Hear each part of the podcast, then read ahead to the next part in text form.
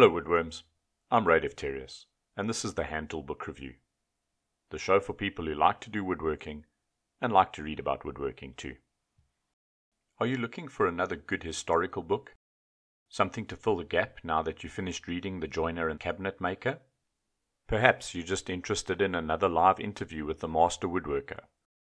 Regardless, today's show covers off both of these topics. When I started the series, one of the people that I would have loved to have interviewed was Shannon Rogers, but I felt that reaching out and asking him to join the show without having at least a little bit of a track record was inappropriate. As the show progressed, I kept returning to this thought that maybe it was time to reach out, and at the same time, there was a book, The Artisan of Ipswich by Robert Tarule, that kept lurking in the back of my head as something that I wanted to review. In today's show, I'm going to fix both of these issues. You'll also hear me mention in today's show that this is the end of the series. Not to worry, I'm still going to be doing great book reviews, I'm still going to be doing interviews going forward, but I'm looking to change tack a little bit.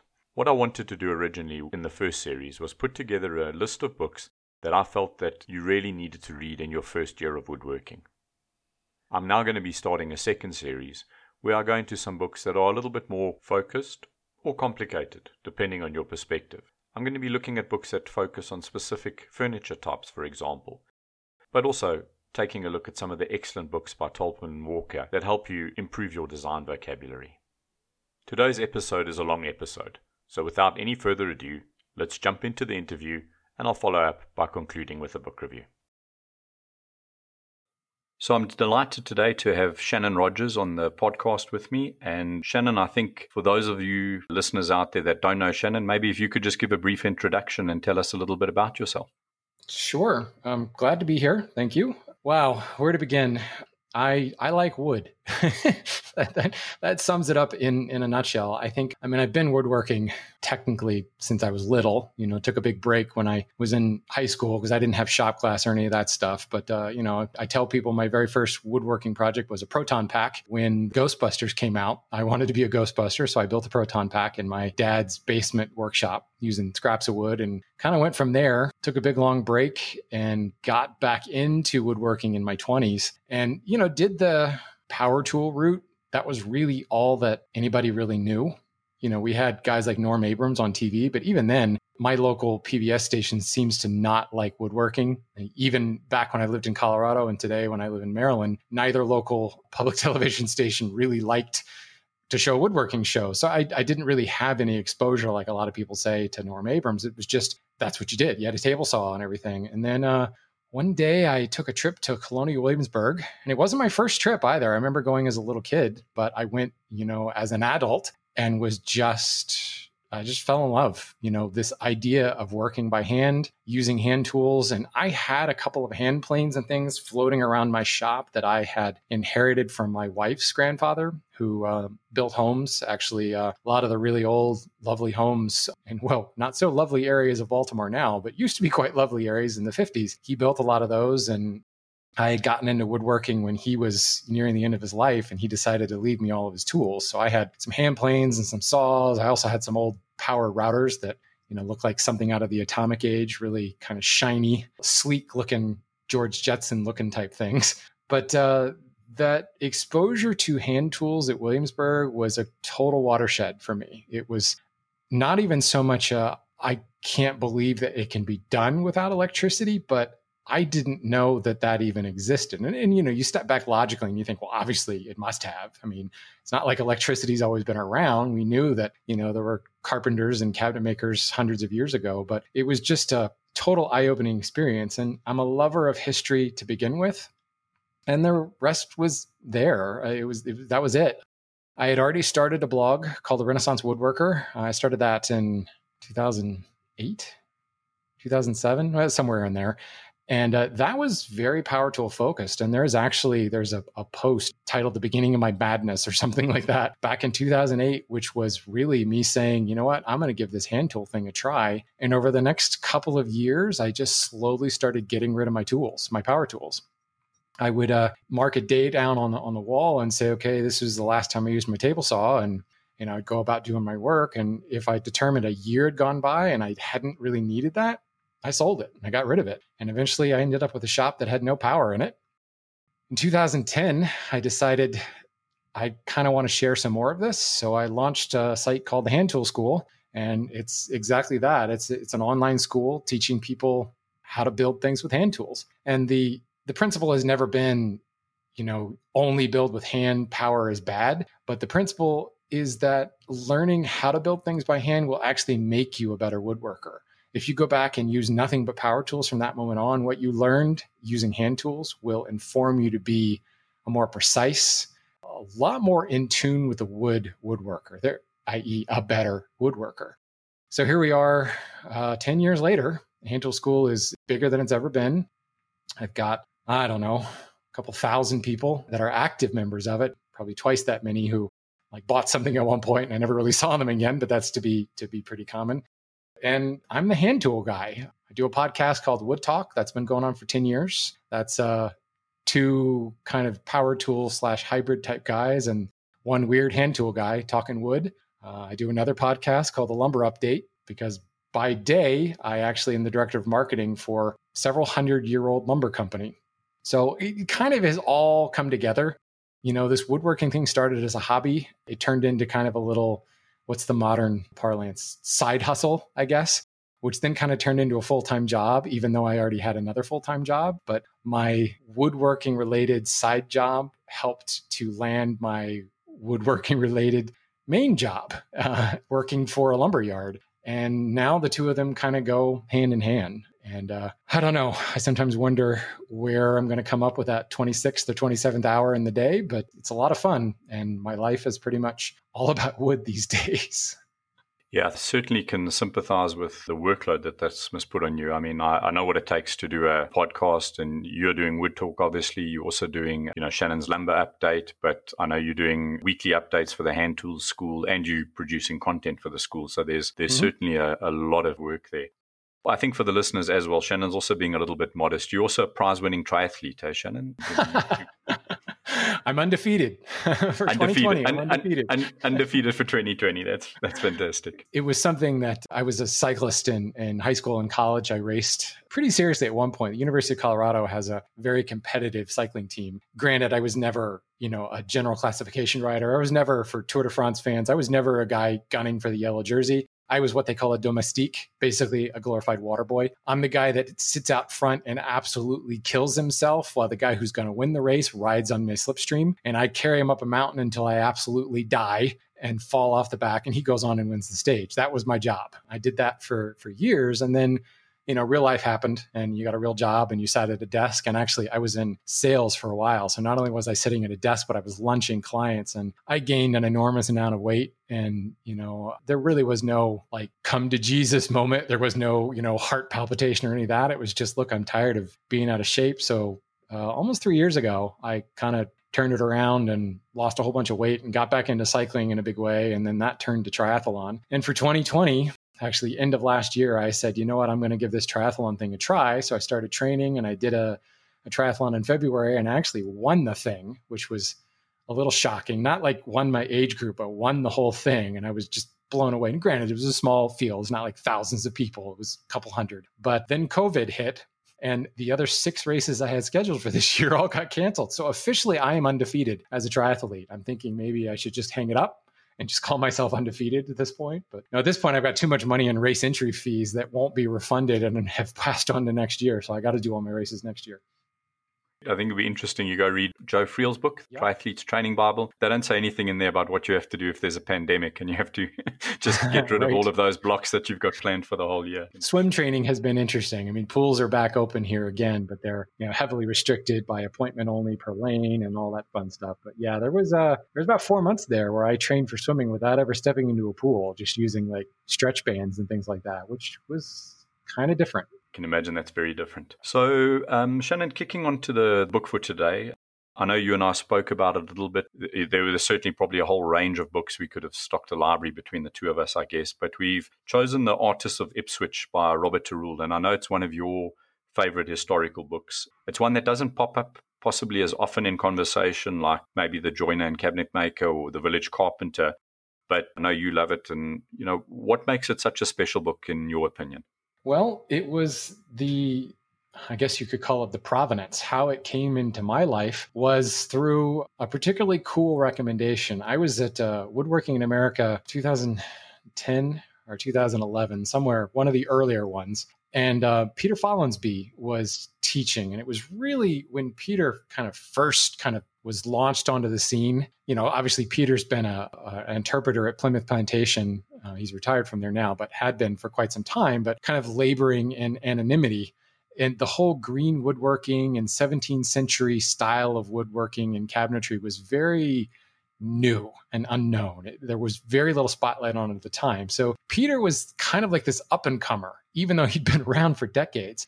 So he did a little deal about 17th century carving the typical stuff. If you know anything about Peter Follansbee, his style of carving, using you know a couple of flat gouges and a V gouge, and and very very flat low relief carving, typical of Jacobean style furniture. And Peter gave a probably one of the best lectures I've ever been to just an amazing speaker. It's obvious that this is a man who spends a lot of time in front of the public. It's obvious this is a man who spends a lot of time answering silly questions from tourists, too. Very, very patient man. I spent a little time, we can maybe get to that later, doing my own interpretation in a museum, and there's a lot of the same questions. You could just see this guy was a performer and really could hold a room. And he mentioned in passing in one of his lectures about, you know, well, of course, it was talked about. Tarule talked about this, and and you know, Thomas Dennis, who is our main character in this book, and he kept throwing that name out, and it was kind of funny because he he made no, you know, Tarule, as in Robert Tarule from the Artisan of Ipswich, he never said that. He just said Tarule wrote about this and Tarule wrote about that. So finally, I went up to him after the lecture and I said, you know, forgive me, but who's Tarule? like, who are you talking about? And he said, oh my goodness, you have got to read this book. And call it kind of a starstruck moment because as i said peter was was relatively unknown but i knew enough to know this is a guy who demands respect and he like pulled me aside and talked to me for 30 minutes about what a great book the artisan of ipswich was and how it really changed his view on what he as a 17th century interpreter should be doing day in and day out so I immediately went and picked up a copy of that book and I think read it in one night. And it was eye opening. It's interesting because it's almost like a novelization. And I wonder actually if this is where the whole joiner and cabinet maker idea well, no, that was a reprint. But, you know, there'll be a chapter that will be kind of very historical, very nonfiction. And then Tarule rolls into a chapter that is almost like fiction, like a novel, where he's telling the story of this this joiner, this 17th century joiner in Ipswich, Massachusetts, named Thomas Dennis. And, you know, it's told in, in a third person kind of omniscient voice. So there's still a little bit of that nonfiction feel to it. But the way that he narrates as Thomas goes throughout his day was it was totally eye opening. You really got a peek into the day to day of a joiner, not a cabinet maker, but a joiner. And this was really my first understanding of the difference between a joiner and a cabinet maker. And, and this was the difference that was very, very stark, especially in the 17th century. As you rolled into the 18th century, the line started to blur a little bit. But in the 17th century, everything was, especially 17th century North America, you know, in the colonies, very, very early colonies of Massachusetts, this was a very isolated uh, practice. You know, there was a joiner in the village, you know, a blacksmith. There wasn't, there was no cosmopolitan nature. Like I, I, mentioned Williamsburg earlier, and you could have multiple cabinet makers and multiple joiners and multiple housewrights, and even even draw a distinction between a cabinet maker, a joiner, and a carpenter and a sawyer, all being different trades. This was an instance where there was a guy that worked essentially on a farm you know half of his day was probably spent surviving you know animal husbandry and things because he had to eat he had his own land that he had to maintain but then he also had customers and that was his joinery work. And i just remember when i first read it i remember coming away thinking why hasn't anybody written like a woodworking fiction book and to this day, I still kind of want to write one. I imagine the market is probably pretty small. imagine it'd be difficult to find a publisher, although Lost Art Press would probably jump all over that. Uh, I should give Chris a call. Um, he would probably do that. But then I'd have to actually write it. That's a whole other issue. But this was my first peek into what it would be like if somebody wrote a woodworking fiction book and you could follow the journey. You know, well, I mean, what was it? Um, Roy Underhill, Roy Underhill's book, uh, the Calvin Cobb book. Calvin Cobb, yeah that was the you know radio drama, um, which also, by the way, that same woodworking in America was the year that uh, Roy told me that he wanted to produce Calvin Cobb. Goes way back then that he wanted to produce that. Interestingly enough, we were talking side by side at urinals in a restroom. One of the wonderful things about woodworking conferences is you get to meet your heroes literally up close and personal. but yeah, having that recommendation of, of Peter and knowing that Peter used this book to inform himself as a, an historic interpreter was pretty interesting because it was just like six months later that I actually started volunteering at the Stepping Stone Museum here in Maryland where while I wasn't, you know, strictly an, an historical interpret, interpreter, I wasn't dressed in garb. I was dressed in jeans and a t-shirt with that said Stepping Stone Museum on it. But again, working with the tools and telling the story of, in our case, it was a Victorian era farm. But it was really, I keep using the word watershed, but I, I think of this book as that watershed moment where you started, rather, you stopped thinking of a cabinet maker or a joiner in the abstract and started thinking them more as a person, as a person who had a daily life and a daily list of tasks, just like any of us do. You've got your list of tasks in the morning, and maybe it's spent all day on a laptop, you know, or maybe you're a contractor and you've got your series of things to do. It was exactly the same 300 years ago but you you had obviously a very different understanding of wood and Tarule does an incredible job of not only telling the story through Dennis's eyes, through the main character's eyes, but then stepping back and putting on his professor hat and saying, okay, Dennis mentions this in the novel, and here's what he's talking about. And there's great diagrams, you know, the several plates taken from Roubo that kind of show these are the tools that Dennis was working with. Great cross sections of trees explaining medullary rays and what rift material looks like and how splitting works. And you know, this is well before Peter Galbert came onto the scene with his chairmaker's notebook this was pretty cutting edge stuff. You know, although I should say this book was published in what 04, something like that. It's not really that old of a book. But if you if you think back to 2004, there was a, it was a wasteland when it came to uh, books on this subject. You know, the woodworking books that existed were definitely not talking about 17th century styles. The museum books, the decorative arts books, weren't talking about 17th century. They were still stuck in the golden age of furniture, talking about Chippendale and Queen Anne style and federal period. Nobody was talking about Jacobean or quote pilgrim furniture. So this was um this was a big deal. It was definitely a departure from what you found out there. I found it by lack early in my hand tool career but I was looking for it in a way because I, I love history. I've written contributions to a few history books uh, a decade ago, and I've always been passionate about history. So the moment I get into a hobby, you know, any hobby, I also want to go and find out what the history was. So it was logical for me when I started woodworking, go and go and find some books and go and see what you can get. So I found it quite early, but it's hard for me not to draw the conclusion now that it's been very, very influential because you mentioned um, Joiner and Cabinet Maker, and, and certainly not the text, the reprint of the original, but even the way Chris then takes the book and Joel takes the book after that, and they do that sort of experimental archaeology, the shop based research, if we want to call it that. And they go and they they make those projects, which I think makes the reprint so special, you know, in, in terms mm-hmm. of the value it brings.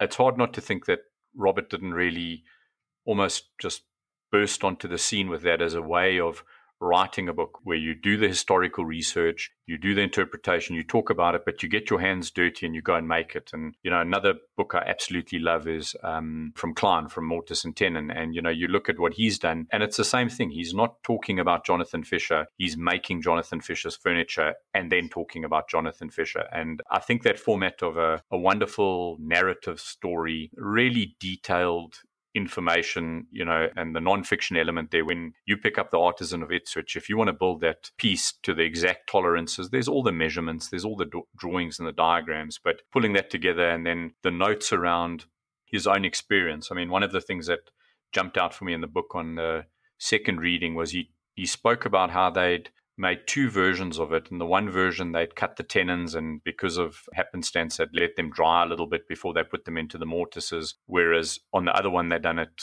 you know, mortise first versus tenons. And the one is a rock solid reproduction and the other one is one that that wobbles you know so i think those combination of those three elements was you know really quite unique for me to see in a book and and I think the historical books that have followed in that sort of stead uh, I think they learn a lot from what Robert put out beforehand Agreed. Yeah. And, you know, if the listeners don't know, Robert Tarule does build 17th century furniture. He uh, actively is still actively building in Vermont. So again, you know, like you know Klein or Schwarz, he's done the work, he's done the research, uh, absolutely. And and there's quite a few shop drawings and some photographs of carvings and things in the book that he has done himself. But you know, one of the one of the other things that this book kind of came at the right time for me because I was starting to what I characterize as like the transformation from power tool to hand tool was a loosening of tolerance. You know, I kept thinking as I was moving into hand tools, you know, I've got to be really exact and, you know, it requires a great deal of hand eye coordination and just skill, craftsmanship and skill in order to cut that tenon so exactly and to plane that board so exactly. And what I began to learn in reading this book was it's actually I don't want to go so far as to say the opposite, but there's a lot less precision. And because all of the fitting of the joinery is done, you know, in a case by case basis, and, and many things are done by eye and laid out by eye, it becomes much less about the precision and much more just about cutting to a line. And that was that was a major epiphany for me. This book really showed me that it's not so much about accuracy and all this precision and, and certainly not measuring and marking, but cutting to make it look good. I mean, the whole idea, and, and again, coming off of a lecture from Peter Follansbee, where he had just shown us that let's undercut the back shoulder of that tenon because no one's ever going to see it. And it's going to make the front shoulder come up tight because the back shoulder is not touching. And that was like permission permission to cut a sloppy joint. Like, you know, that sounds that's an oversimplification because it's not a sloppy joint. It's a joint that looks fantastic, but it doesn't necessarily look that great on the inside, but nobody cares because no one's ever going to see the inside. And this was like this sudden kind of an opening of like a chest of secrets.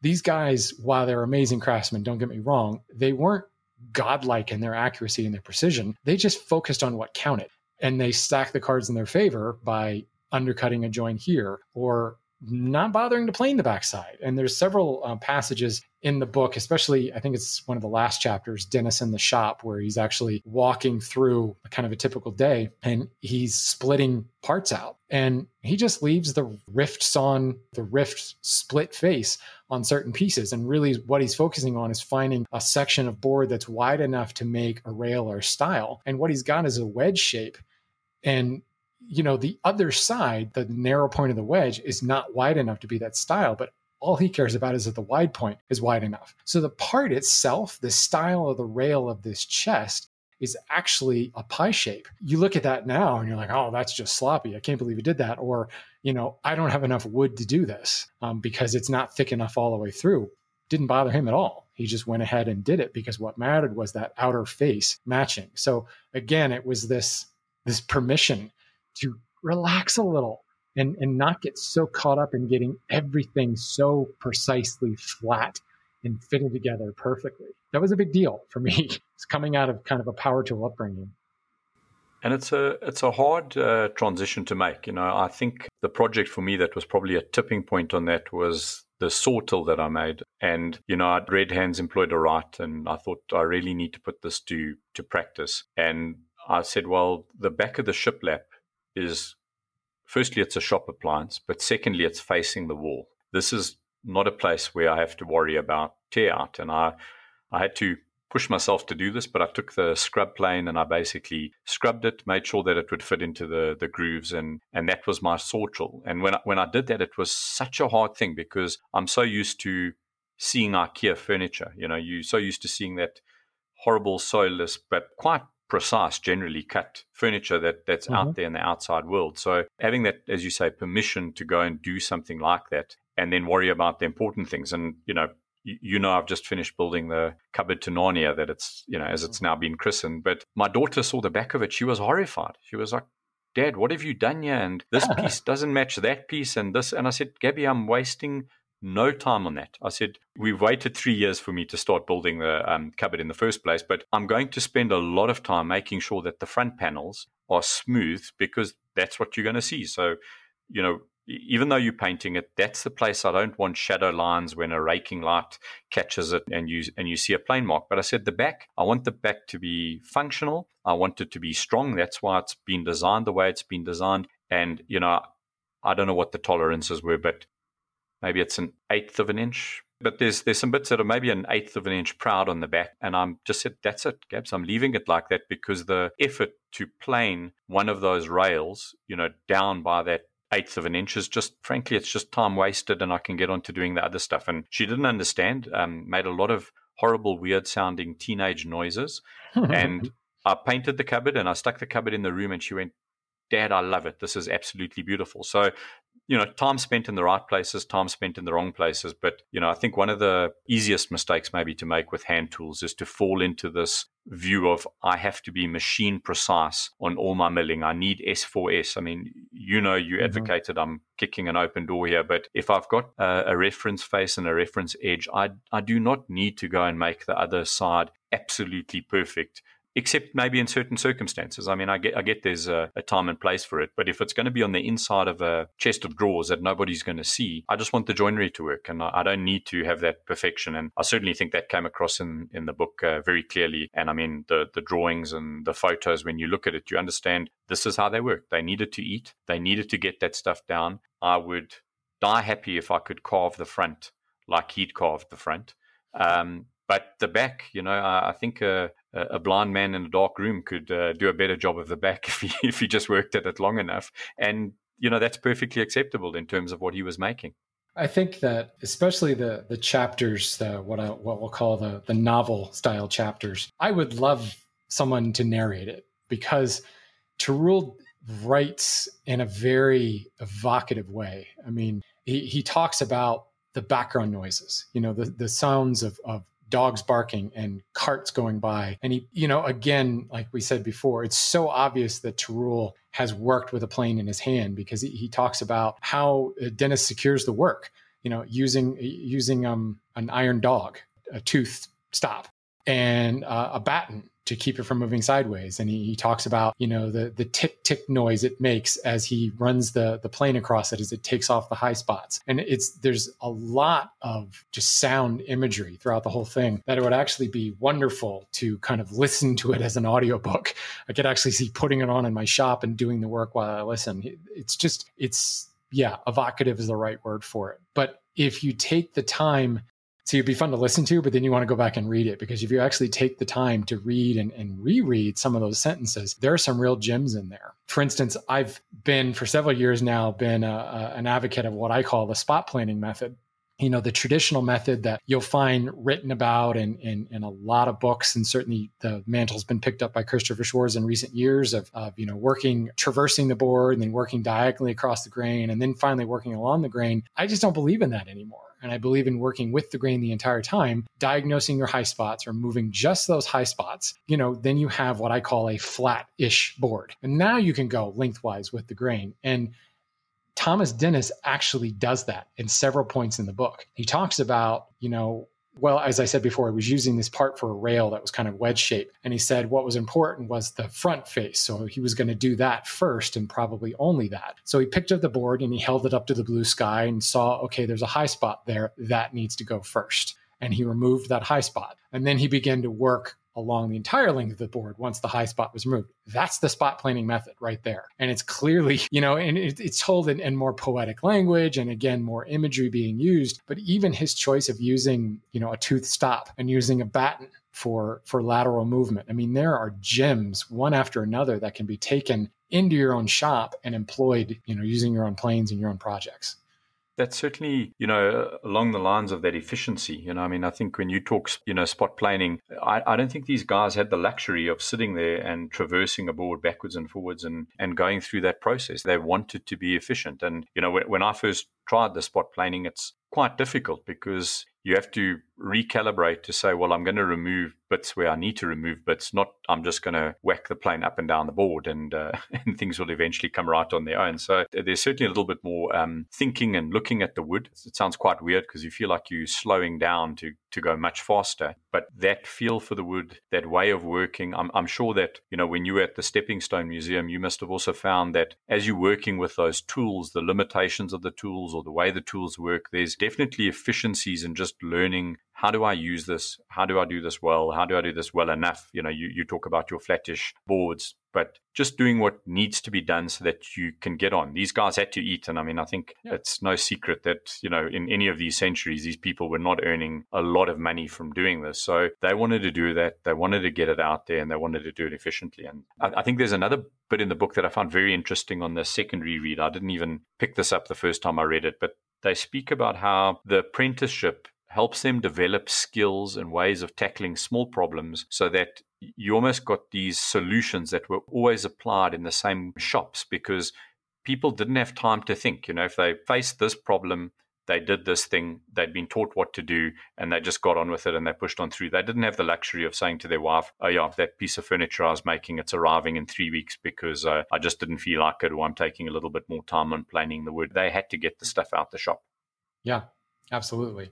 I mean, the, other thing is, you know, certainly there are chapters where he's working in the shop, but, you know, the earlier chapters, one of them's called Dennis in the Woods. I mean, where does he get his raw material? And that again was, you know, you want to talk a, a romantic kind of view of things where you can actually go to the woods and chop down a tree, or in many cases, he bought logs from uh, a landowner somewhere else and was able to select his material and get his material into the shop and really kind of take ownership of the entire process. That again was, you know, we, have seen a little bit more of that. I mean, my buddy Matt Cremona and is Mr. Sawmill, you know, Mr. Urban Logger, and you're seeing a lot more of that pop up. But again, back in 2010 nobody was doing this and if they were they you know they didn't have a youtube channel so nobody knew anything about it so i guess in some ways it's actually kind of cool because we're seeing a lot of this stuff coming back into vogue that is here you know in print in in this book which is very exciting i think although i will yeah. say um, to your point earlier about efficiency one of the greatest things greatest teachers for me when i was at the stepping stone museum was the weather uh, in the middle of summer, our shop uh, had very poor ventilation. It was actually a center block wall on on three three walls, and it was kind of open and almost like a, a lean-to idea. But once you step back into the shop out of the the front, there was zero air circulation. So, you know, many times on a July, August day, it was 96 degrees Fahrenheit and 96% humidity and you're in there planing a board and sweat is just pouring off of you and you're thinking i got to get this done. And efficiency comes from i don't want to like pass out. I don't want to do this anymore. This sucks. I got to speed this up and find a shortcut if you will. And uh, there were many instances while certainly it wasn't as demanding as you know i've got to get this product out the door so that i can you know have food to live but there were many times where the museum needed certain things and we had a limited time to work. And oftentimes there were visitors that kind of interrupted your flow and you were talking and all this stuff so you couldn't really focus on working. So you know many times you'd have an hour in the entire weekend to actually focus on work but yet we had to get you know a gate built over here because there literally were sheep grazing and the sheep could get out till we built the gate, we had that like orange construction netting that just looked terrible and oh so not authentic. So other people, the management of the museum was like, hey guys, we need that gate. So there was some pressure to get some of this stuff done. And suddenly, uh, those little shortcuts, those ways to get that gate done while not passing out from heat exhaustion, turned into actual practical tips on how to just work faster, work more efficiently without dehydration. You mentioned Thomas in the Woods, but I certainly didn't realize before I'd read the book how regulated the lumber was in the in the New World. You know, you certainly had a sense in in England of that. I remember reading about the history of the the king's broad arrow being stamped into trees, you know, because that was the king's, and you know, mm-hmm. you knew that forests belonged to lords and ladies and all the rest of that. But just reading about in 50, 60 years that 100 regulations passed about who could get wood and what wood they could get and what they were allowed to, and he obviously gets allocated his six trees, but the narrative of him in the woods, I mean, that's like a love story to Oak.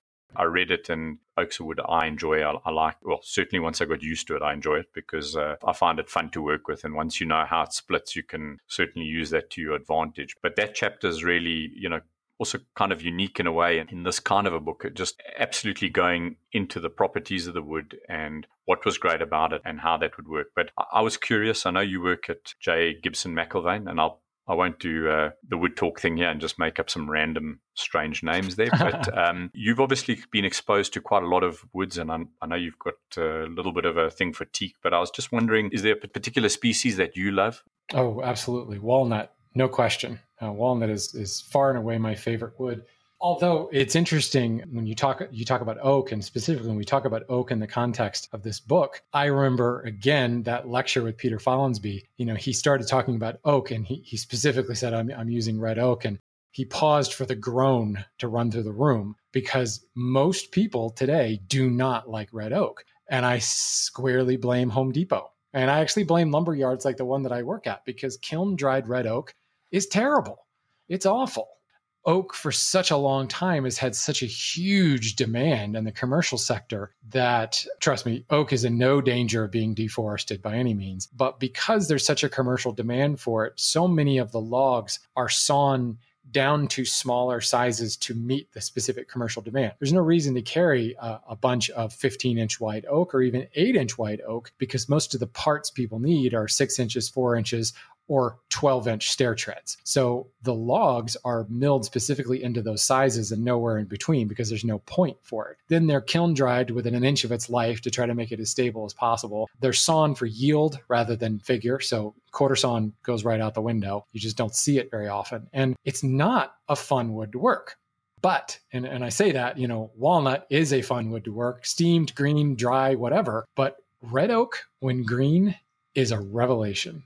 It's an absolutely incredible wood to work. And because of its just massive pores and large number of pores, it actually dries quite evenly. So that was again another kind of realization in reading this book is prior to that it was it was kiln dried or nothing. Like, you know, what do you mean he's working with green sopping wet wood? That's ridiculous. But by the time he planed this stuff down, by the time he carved it, I mean, it was dropping moisture like mad to the point where it's 19, 18% when it's done, but the construction methods he used, the drawbore joints that he used, the frame and panel construction that he used completely doesn't care about the wood movement. Yeah, it's going to shrink some more, but that's fine. I planned for that. And that again was was a real revelatory moment.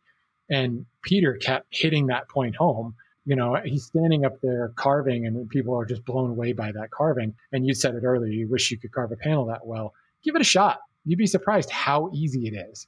That low relief Jacobean style of carving, it's all about a V gouge and a mallet and following a line. And if you have green oak, it's like carving cheese. A hard cheese, granted, you know, but not so hard that it crumbles. It's it's an incredible, incredible wood to work.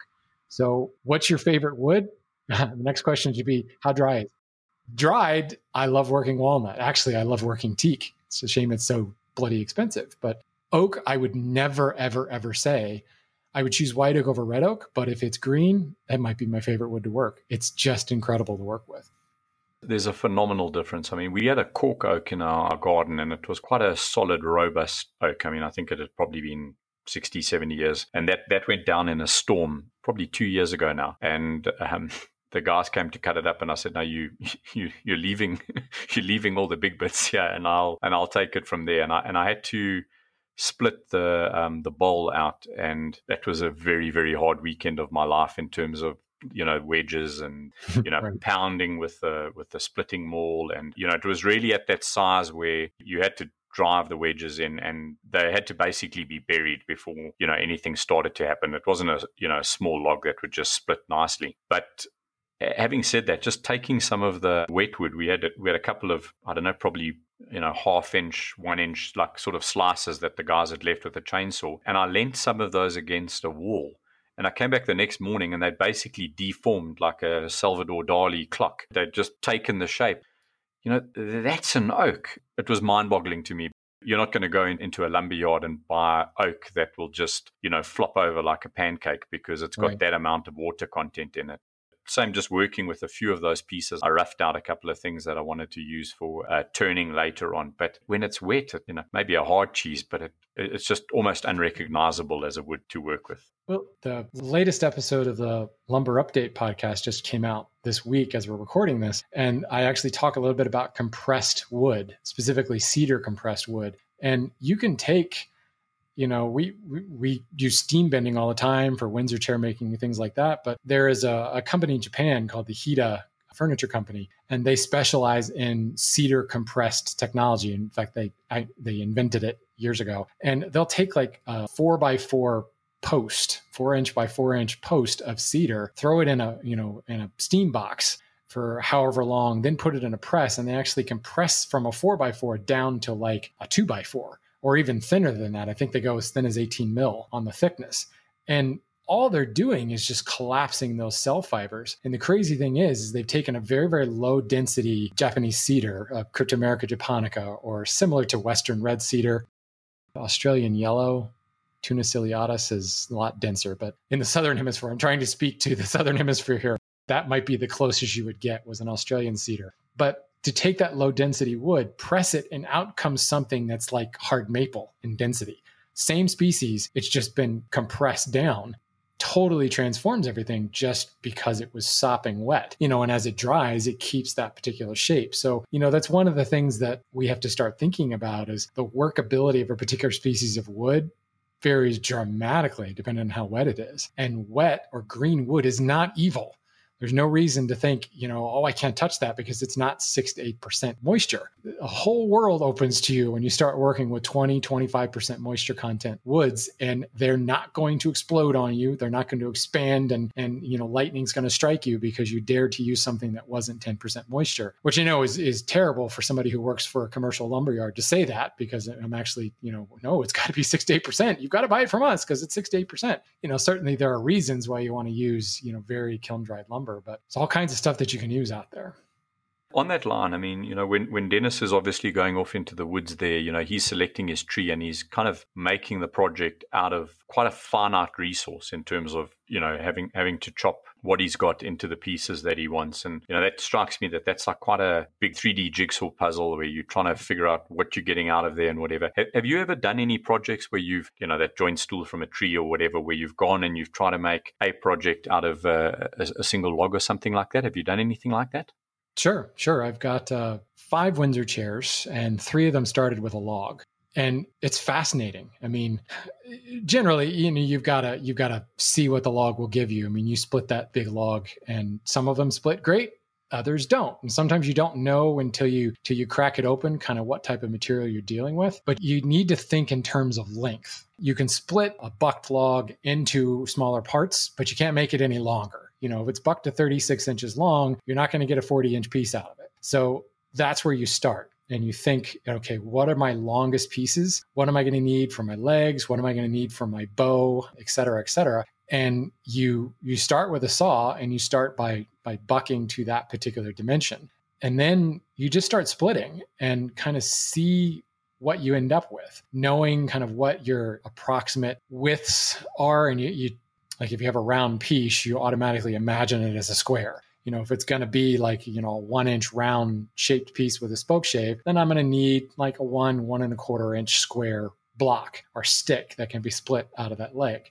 And it's, I actually find it incredibly liberating because you find you're able to use the tiniest piece for something as you're splitting it out. And the splitting is such satisfying i think is the best word for it satisfying work. And it's it's like the grossest and coarsest type of work that you can do. But here you're taking this huge log and with like a you know maybe 15 minutes of work and pounding with a fro and a wedge you've got parts now that can be shaped within seconds on a shave horse with a draw knife. And it's really it's fascinating work and you really have a good understanding of the structure of the tree. And by the time you actually hit that wood with a draw knife or a spoke shave or even a jack plane you have an intimate understanding of how the grain works in that particular piece. And i mean that's that's invaluable. By the time you're getting down to that fine stuff you inherently intimately understand the grain direction. And actually if you've done it right the grain direction is almost irrelevant because you've you know, riven out a piece where the grain is running perfectly parallel to the edge and the grain has no direction. It has a longitudinal direction, goes either way because you've got it perfectly parallel. It's pretty cool. I've carved some bowls and things like that where you split some stuff out, but that's still a little bit more abstract, more sculptural. The work that Thomas Dennis does here, where he's actually forming rails and stiles. One of these days, I, I would like to build one of those 17th century chests. The thing that's kept me from it is I have absolutely no place for it anywhere in my house or anyone in my family. It's just a style that doesn't really lend itself to the modern world. That and the fact that my wife really doesn't like that style. So she's like, yeah, if you're going to build that, get it out of the house as soon as it's done. Your wife wouldn't like it, you know, with all those painted red and black details on the front, you know, to just bring out the colors in the living room, you know. No, definitely not. She's not a fan of that style. Not not so much. It's interesting, you know, you talk about that that learning that you get from uh, splitting the wood because I didn't work with curves initially with a, a, saw, you know, one of the more conventional tools. I was just doing curves with a chisel. But I, I found that what had helped quite a lot is if you've been splitting your oak beforehand to get it to the rough dimension, you've got a pretty good idea of what happens when you stick a chisel in at the wrong angles. So, I mean, sure. I, I, certainly found that I learned quite a lot by sort of rough dimensioning that made me very cautious the first time I was trying to cut a curve out with a chisel because I knew that if I put it in at certain angles that the result was going to be catastrophic. What is the difference between a chisel and a froe? Chisel sharper, but it's still exactly the same tool. It's still a wedge. Or for that matter, that wedge that you were pounding on with a sledgehammer when you still had a, a you know a whole log, it's exactly the same simple machine. The beauty of a chisel is it can be sharpened to a razor edge and it can be used like a knife but it really wants to be a wedge. And understanding when a chisel stops being a wedge and can be a knife and vice versa is probably one of the key tenets of hand tool woodworking, I think. And Shannon, talking about hand tool woodworking, I mean, you know, you you read these books about joiners, and I guess you know later on about cabinet makers, etc. They had a very limited um, set of tools. You know, the one of the depictions in the book is I think from 1688, and you know you see things like hatchet, froe, you know, gimlet. There, there's one handsaw in there, paring chisel, a mortise chisel, and then a few marking things, and you know three planes. You know, talking to anyone who's out there that feels that you need this fully kitted out workshop to get going with hand tools. I mean, I certainly feel that you can do a hell of a lot with a, a very, very small tool list. And I know you had that minimalist uh, tool list for your orientation semester, but here's a person living in that mindset of not having this fully kitted shop with everything that he could possibly buy.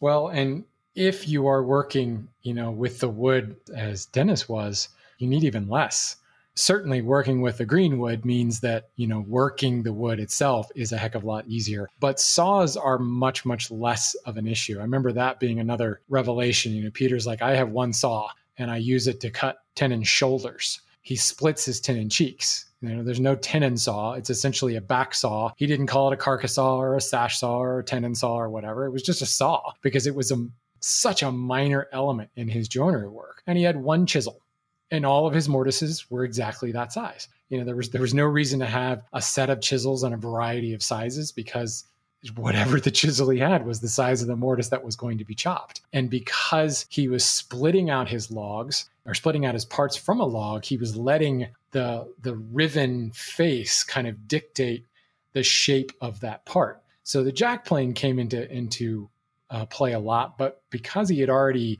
riven away one part using that wedge, using the fro or the wedge to actually create that first riven face, he just paralleled that face using the jack plane. And the beauty of especially something like oak with the grain being so pronounced and the what should we call them? In the mineral world, we call it a cleavage plane. How it cleaves so cleanly tells you, okay, if I make with the jack plane, if I make a face that's parallel to what I just split, it's going to be along the grain. So you just kind of work with the jack plane and that does all the work. Jointers become much, much, much, much less important. And smoothing planes, again, become even less important because with the wood being as green as it is, you know, the smoothing plane doesn't really, isn't really going to do all that much. The wood's going to clean up nicely because it's already nice and wet to begin with. So yeah, I mean, starting with with a log, you need some different tools. Like you're going to need some wedges and things and a fro to pop parts apart, but you're not going to need a full size handsaw. You're not going to need a full size bow saw, you know, if you're thinking in continental terms. The only time you're going to use a saw is going to be when you get to joinery. All the rough dimensioning stuff is done with an axe or a wedge, you know, and the finest of the rough dimensioning work is done with a fore plane. Totally different way of working wood. But you can also start to see how that style, that Jacobean style, that pilgrim style of furniture is really defined by that. You know, in the 17th century, you couldn't just go to the local blacksmith and get a well made blade to, to, put into a wooden hand plane, or you couldn't get a well made chisel that you could make a handle for. You certainly couldn't get spring steel to make a nice back saw. You had an axe. So you made furniture using an axe. And all of that style of furniture, that jointed furniture as that as they call it, or boarded furniture, is furniture that is distinctly made using an axe and a wedge and maybe a chisel, occasionally a foreplane. It's kind of fascinating incredible what they do with it. I was watching a documentary the other day, which is about rebuilding a castle in France. And, you know, they're putting it together with all the traditional building methods. But part of the documentary, they were, you know, just showing someone doing the, the kind of gross carpentry, the boxes for the commoners and the carpentry in the castle. But again, there they had one saw, and the saw was the only use that they were using it for was for cutting off pegs. You know, all the rest of it was was hatchet and splitting, and, and they were using them to put out some really really fine material. So I guess if you've practiced with them and you've got the skill, you you can get some some great results. Oh yeah, that same year as at Woodworking in America, I think was probably the first year that they did an event called the Hand Tool Olympics, and you know you would you had to rip a 36 inch long board you had to joint that same board you know and you were all timed and you know your deviation would would subtract points from your time and everything and there was a challenge that was thrown down to peter Follansbee, or actually, I think he was probably hassling somebody who was standing there with a saw. And he's saying, Why are you working so hard with that saw? You know, it'd be much faster with an axe. So suddenly a challenge was, you know, the gauntlet was thrown down. Who could make this rip cut faster and more accurately. So it was actually Mike Siemsen who uh, organized the whole event versus Peter. And Mike is an amazing sawyer. I mean, he ripped through that 36 inch long board with a 28 inch handsaw and probably did it in 11 seconds or something like that. But Peter took about two seconds to split it to the line and then three seconds to refine it with an axe right back to the line. And he had a dead flat and square edge because he went from that coarse tool as a splitting to a slightly more medium tool and kind of refining a little bit closer back to the line. And then he choked up on the handle to the point where he was actually holding the axe blade and used it like a chisel, like a paring chisel, and pared right back to the line.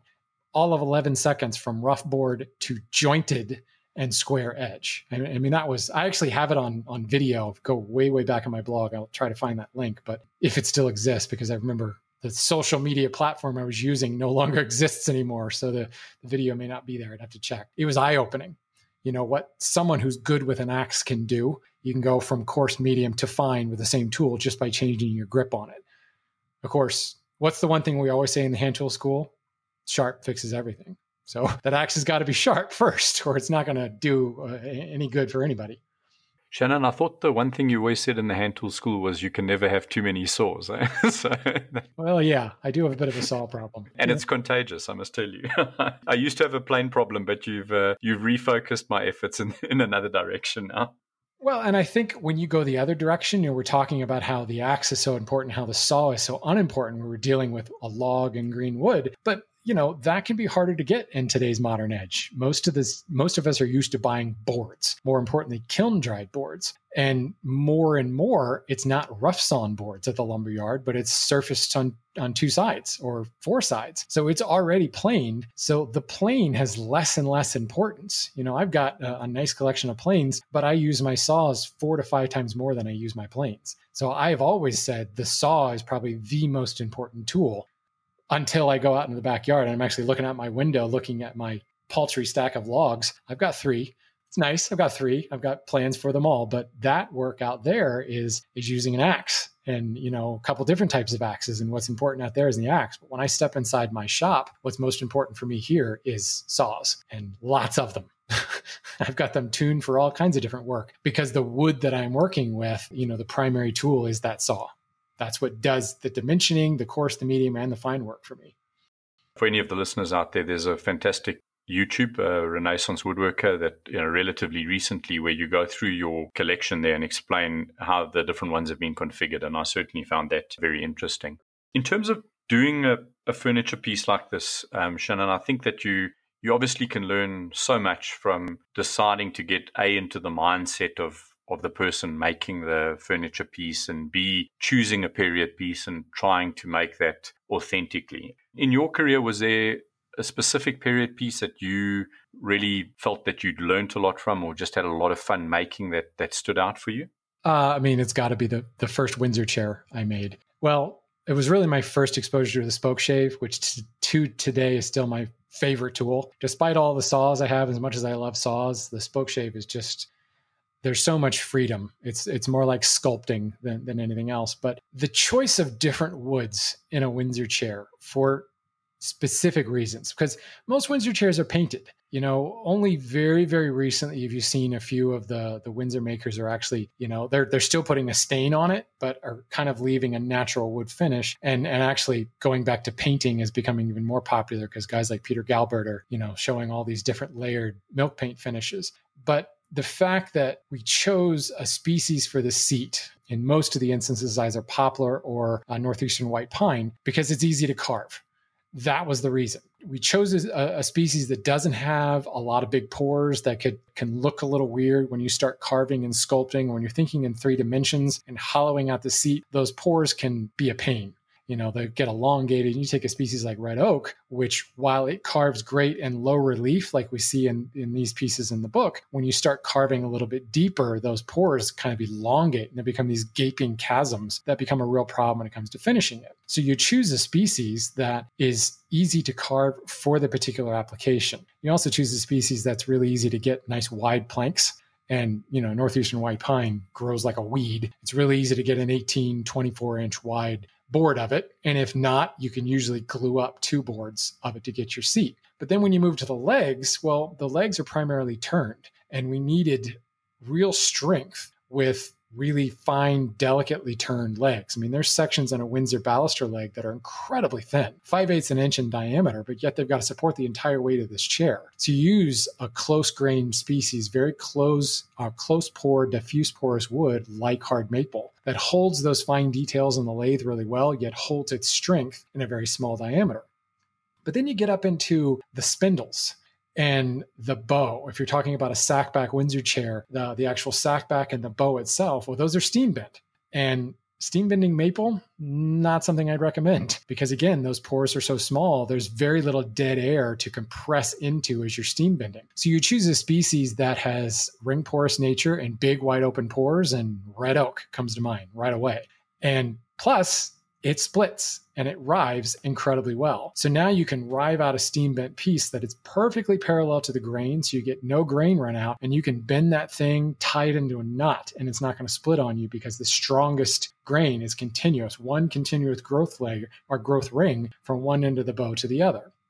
Then you get into the spindles. Well, what really defines a Windsor chair is that delicate, delicate nature. Those spindles are three eighths of an inch, if not sometimes smaller than that in diameter. Um, up at the thin part, the bulb might get up to a half an inch in diameter. Uh, the bottom tenon is maybe three eighths. The top tenon can be three sixteenths of an inch. Really, really delicate, yet so strong, so strong and highly flexible because you've riven out the white oak. You've relied upon the, the natural structural strength properties of that wood to create those spindles that when you sit on them, they flex and they kind of conform to your body and make it very comfortable, yet remain super, super strong. And you're using three different species for three very distinctly different reasons, structural reasons, in a chair that is going to last you hundreds and hundreds, hundreds of years. And you started with a log and there was no need to to dry anything i mean certainly there's some drying that goes on but then there's that whole aspect of playing with the differential dryness of various species by using a tenon that's super, super dry and sticking it into a somewhat dry seat. You know, the moisture in the seat is is wicked up into the, the dry tenon. The tenon expands and the mortise in the seat shrinks and it locks together due to that differential in moisture content. That was a whole new world for me. And it completely changed my view on, on how furniture is built not only from a hand tool perspective, but how the wood science itself can be exploited to create ridiculously strong structures. So yeah, hands down, the Windsor chair was was a major major moment for me. And Shannon, I think that's very impressive. I'm, I'm going to tell you when you start talking about spindles on Windsor chairs, I think about that scene in The Patriot. And I said to my wife the one day, I think Mel Gibson had just gone and wiped out an entire British, you know, column on his own. And I said to my wife, I understand exactly how he feels. And, and she said, Well, what do you mean? Um, someone's killed your son. I said, No, I understand how he feels about breaking that chair. And I think that if that happened to me repeatedly, I'd also go out and thin out the neighborhood because it, it, looks like those are incredibly tight tolerances there. And I'm, I'm sure there's at least some, you know, broken spindles out there and some, some listeners who've got some sympathy with that. So maybe just sort of bringing the book to a close. I mean, when we get to the end of the book, it feels like we're at the end of the era. And I think we've spoken about that of, of really this move from joiners that would do this end to end, you know, go out into the forest and see the whole process through. And as we move into the next century, we're going to hit the, the age of the cabinet maker, someone who's working with sawn wood that he's been getting, whether it's from a sawmill or from a sawyer, but that we're now moving into a different time in, in history. Yeah. It feels to me, you know, there's quite a lot maybe of aspirational with woodworkers today where, you know, you look back at the cabinet maker in history and you think that's what I'm doing. But I feel a very close affinity with this joiner or this country carpenter just going and making a project end to end, doing something today, doing something different. As you say, having to juggle with the fact that he has to make a living and keep the lights on at home. So I really enjoyed the book and felt a little bit sad at the end when you get to that but must have been a very satisfying way of working. And i think that there's some parallels with you know woodworker today that if you can just enjoy all the elements you know not rush through the project but enjoy every part of it do the different processes enjoy the sawing while you're doing the sawing enjoy the uh, dimensioning while you're doing that i think you can really have a lot of fun. And you know certainly as the book finished that was the last thought i really had about the book. Yeah i agree. I agree. Yeah it's a very um you know, as the book ends, he his customer is coming to kind of approve the chest, and you know, the, the last sentence is talking about you know they agreed that he would come and settle up in two weeks, and they would load the chest onto his horse, and he'd be done. So you, you kind of you see this chest from log all the way through to happy customer. So it is this very satisfying end to the whole thing. And it's kind of, you're right, you've got that feeling of not only is it the end of another day, the end of another project, but kind of the end of an era the book itself is actually quite short. What is it, like 130 some pages or something like that? But then there's this whole epilogue and a series of notes and kind of a bibliography, which has all kinds of interesting information in it that runs for 20, 30 more pages. And um, in the epilogue, the, the author actually talks about when uh, Dennis actually died and kind of how things started to change. And I mean, it was it was major upheaval. This was really the end of that country carpenter and the beginning of the cabinet maker, the beginning of piecework and specialized trades where, you know, you really couldn't just be that carpenter working in a village kind of being that jack of all trades. You know, you were now relegated if you were going to be a joiner, then all you're using is the mortise and tenon and you were not allowed to use the dovetail joint. But you know, there weren't any dovetail joints in Jacobean furniture because it just, that was a more specialized thing that required more specialized tooling that your average rural carpenter is not really going to have that tooling or that level of accuracy to produce that type of joint. And the styles themselves didn't call for it. All of the furniture in this period was all frame and panel, AKA all mortise and tenon joinery. It wasn't until the you know the French got all, all uppity with their you know the Queen Anne style and you know the the whole restoration of the crown in England. And William and Mary came onto the scene, and somebody started to say, well, look, let's uh, dovetail some boxes together and put them on turned legs. And that changed the style completely. And that trickled down to the trades. Now, suddenly, you were dovetailing a box, you were turning legs. Well, that's not something that that average village carpenter could do. You needed a specialized craftsman, you needed a turner, and you needed a cabinet maker. And that was the beginning of that shall we call it diversification of the trades and specialization of trades that continue to to specialize all the way into you know the 19th century. When we started looking at federal pieces and we had specialized pattern makers and specialized inlay makers you know specialized turners again. Yeah it's, it's kind of crazy. This was the last period in history where you had that guy in that village somewhere that was harvesting a tree and building a piece of furniture out of it Shannon, I think uh, on that note, you know, I'd like to thank you for, you know, taking your time. And, you know, we speak about the end of the era. This is the last episode of what I'm calling the first series. And, you know, I think it was a beautiful way to wrap up these first bunch of books that I've got. I'm really hoping in the future that we'll have you on talking about some of the design books and some of the specific um, furniture style books. I know you're a big advocate that when you get a little bit into your woodworking career, that you should really be looking at books for inspiration and books that help you with design and maybe, you know, we'll get you on to talk about a book that fits into that category. But thank you very much. I think for any of the listeners that are out there, if you want more of Shannon, and I'm sure you do, you're really spoiled for choice because there's the Renaissance Woodworker, which is becoming virtually a weekly YouTube at the moment. Shannon, you've been putting a lot of those out. And obviously the lumber industry and the Wood Talk podcast. So that that's great if you want to listen to that in a commute or wherever you're listening to your podcasts. But I think, you know, final shout out to the fantastic Hand Tool School. You know, I'm a member and I love that. But I believe it's honestly one of the best woodworking communities and instruction on the internet. I think you've created a fantastic community there, beautiful, respectful bunch of people. It doesn't matter what kind of question you, you're asking or, you know, what you're putting out there. There's just really a great bunch of people contributing, sharing, going out of their way to help other people. So you, you've really done a great thing there. It's a fantastic bunch of folks over there always a, always a pleasure to, to dive into that community because you go other communities and it's like wow it's like a wild west. But no it's it's very friendly very helpful. I wish i could say that it was it was uh, entirely my doing but you know it's the community that built itself. So it's been a, a wonderful thing to just kind of watch it grow organically. It's a tribute to hand tool workers everywhere. Very nice bunch of folks. A little weird but a nice bunch of folks. Super. Thank you shannon. Oh my um, pleasure my pleasure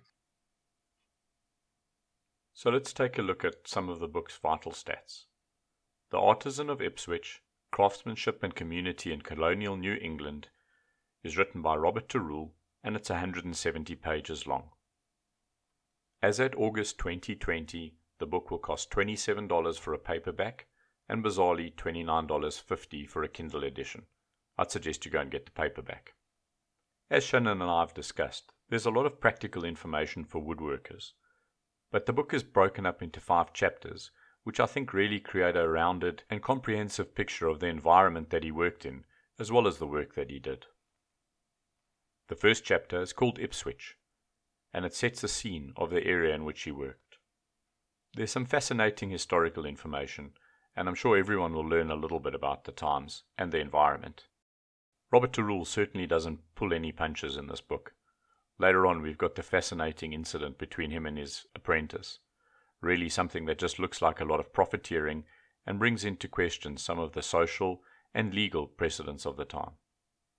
Chapter 2 Oak, the Material of Choice, is 24 pages long, and I think it's a really, really good way of looking at the material and understanding what that meant to the joiner.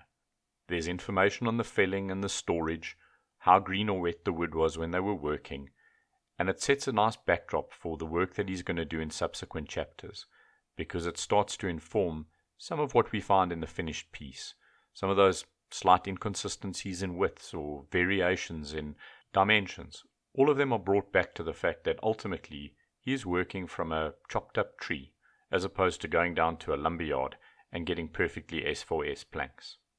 The fourth chapter talks about the town at work. And while you might be inclined to write that off as boring historical information, I'm going to read a short extract here just to give you an idea of Robert's incredible literary style.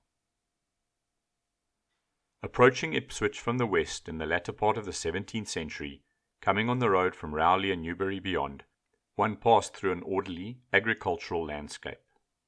At this end of town, just behind the backyards of the houses, lay some common fields. The Rowley Road was called West End, where it entered the village. About a dozen houses lay along the street. At first one saw the peaks of roofs, chimneys, and puffs of wood smoke. On coming closer, the fences became clear. The inhabitants included two shoemakers, two wheelwrights, one carpenter, one brickmaker, and several husbandmen. In front of every house, and separating all the house lots, endless ribbons of weathered brown pickets, close enough together to keep out chickens and piglets, fenced in the yards. Almost everything, in fact, was some shade of brown. The unpainted fences, clapboards on the houses, shingles on the roofs, plain boarding on the outbuildings, the roads, house yards, and barnyards, the few shade trees in winter, all brown. Otherwise, depending on the time of year, green or white alternated, but in any season, the village itself wore mostly brown. A few well to do folk had the painter pick out a house's trim in bright vermilion but that bit of carefully chosen ostentation did little to change the overwhelming brown of the village. The white, clapboarded New England village was almost two centuries away. Another short extract, this time from Chapter 3 Thomas Dennis in the Woods. One clear fall morning in October 1669, Thomas Dennis left his house on County Street, near the meeting house in the heart of the village of Ipswich. Now that the crops and hay were in and the fall ploughing done, Dennis could turn his full attention to joinery. He needed timber. In the faint pre dawn light, Dennis easily found the way behind his house to his joiner's shop.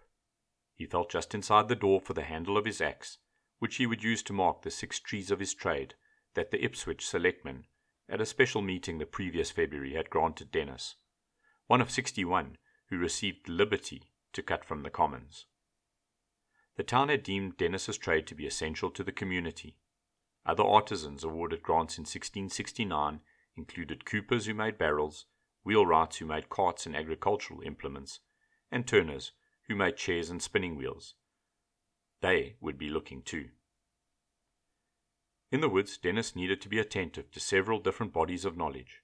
He had to know which standing trees would be best for his purposes, to see into the trees to get the best possible pieces for his furniture. His craft began here with the ability to read the growing trees in the Ipswich landscape. At 35 pages, the final chapter, Chapter 5, Thomas Dennis in the Shop, is one of the longer chapters. And this is the chapter where aspirant hand tool woodworkers will get a lot of practical information as we step through the process of making the chest, step by step, accompanied by the thought process of the joiner in question here. Once that's done, the epilogues, as mentioned by Shannon, have some very interesting information about the process that the author went through to understand the construction of this chest, and there's definitely some nuggets in there. So while the book is relatively short, at 170 odd pages all in, it's certainly an excellent book that I think was very evocative in terms of the writing, and I think it helps you to really see into the time. I'm reminded of that phrase, the past is another land. And I think that this is a really, really good tour guide to that land. I believe that any hand tool woodworker who reads this book will gather useful information, but more importantly, maybe just shift their philosophy and their thinking about the time and about today's times in a way that's very valuable. Sometimes I think we get very, very caught up on fine woodworking or making something that's Instagram worthy. And yet I think that there's a beauty in the simple pleasures of processing wood and making something functional. If that means a few of the dovetails are gappy, so what? If that means you have to make a few design compromises because the reclaimed wood that you've been using is only in a certain size and there's only so much you can do with it, again, so what? Let's think back to our ancestors and the troubles that they had to deal with when making a piece, the complete lack of box stores or timber merchants to go and get a quick part or a quick piece of wood from. I think it's worth contemplating, and hopefully it'll give you a little bit more peace of mind in the shop when you're working on your latest project and due to COVID there's some kind of shortage that is stopping you from going out and getting what you normally would get. So, where does that leave us on the book? I'd suggest that anyone that enjoys the historical aspects and the techniques used historically will get great value out of this book. I believe it can stand alongside the greats, and consequently, I'm giving it an 8 out of 10. And I'll leave you with a thought. Maybe it's time just to make something with all those scrap pieces you've got in your shop. Something beautiful where you're constrained by the choice of material and the selection that you've got on hand. And remember, while you're making those beautiful things, keep reading. If you have any comments or suggestions, drop me an email at handtoolbookreview at gmail.com. If you've got a favorite furniture book in a specific style, maybe send it along as a suggestion for the second series. If you'd like to support the show, you can find me on Patreon.